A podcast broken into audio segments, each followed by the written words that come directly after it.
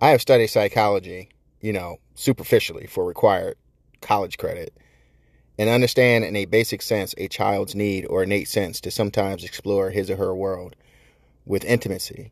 But looking back on the things I attempted and got away with, it's hard for me to classify my exploration as anything short of hyperactive. As a child with limited means to express himself, I did the proverbial acting out. The sexual abuse was a gateway, the effects of which influenced my mentality and actions when I was in the same space as the opposite sex. Clearly, I'm dating myself. But do you remember a pantyhose commercial that ended with the backside of a woman shaking her ass in the advertising company's stockings? I think it was uh, the L'eggs commercial or something like that.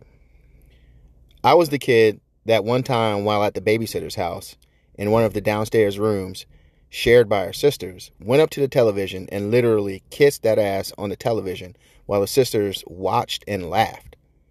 What the fuck was firing in my brain to do something like that? I was already seemingly aware enough that I actually kissed a television screen. Again, I was a small child, and I can only assume that the sisters just thought of it as a little kid innocently entertaining. But given what you know so far, what do you think? I imagine right about now you're saying, come on, man, shut the fuck up. Really? And to that, I would simply say, yes, really. And as the saying goes, wait, there's more.